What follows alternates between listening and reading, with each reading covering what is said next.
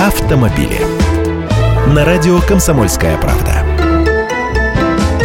Здравствуйте! Уже в мае в Москве дорожные камеры начнут штрафовать автовладельцев за невключенные фары ближнего света. Первым делом такие устройства появятся в Лефортовском тоннеле. Причем, по словам заместителя главы Центра организации дорожного движения Дмитрия Горшкова, камеры также начнут фиксировать нарушения правил перестроения и скоростного режима.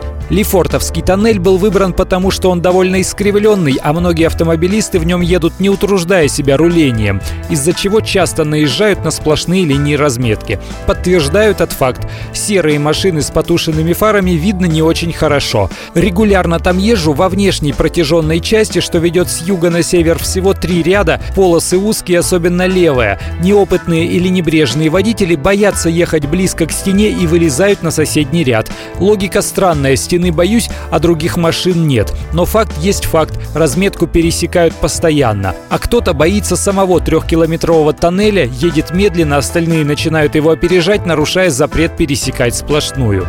За езду с негорящим ближним или без дневных ходовых огней положен минимальный штраф 500 рублей, как и за перестроение через сплошную между попутными рядами. Включены или нет фары, это на фото видно отчетливо, не перепутаешь. Вы же не думаете, что они начнут править картинки в фотошопе?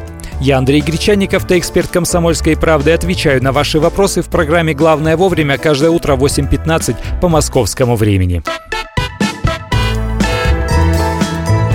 Автомобили.